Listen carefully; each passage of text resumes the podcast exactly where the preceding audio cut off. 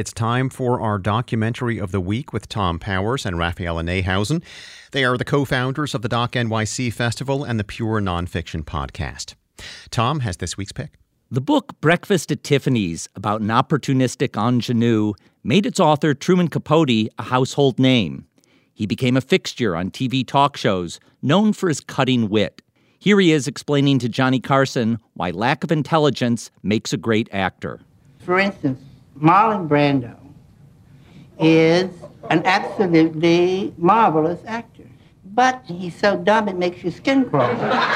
In the documentary The Capote Tapes, filmmaker Ebs Bernau examines Capote through the words of his friends and admirers. The Irish novelist Colm Toibin describes Capote's monumental book of reporting, In Cold Blood, where he profiled a killer on death row. It's possible to say that he went into this story with his own cold blood.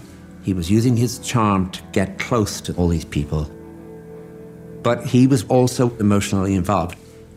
Be very, very careful how we read this story. He was needy too. The film dwells heavily on Capote's unfinished final book called Answered Prayers. The book threatened to embarrass New York society figures who thought they were his friends. Capote's longtime assistant, Kate Harrington, discusses the mystery of whether he ever finished it. I don't know what happened to the manuscript, but I do believe that he had one. He would tell me that it was just wonderful and wicked and people were going to be so surprised. And I know some people think the whole thing was a lie, but it, it couldn't have been because he was sitting there writing and writing and writing something. The film shows us what made Capote such a unique and complex figure.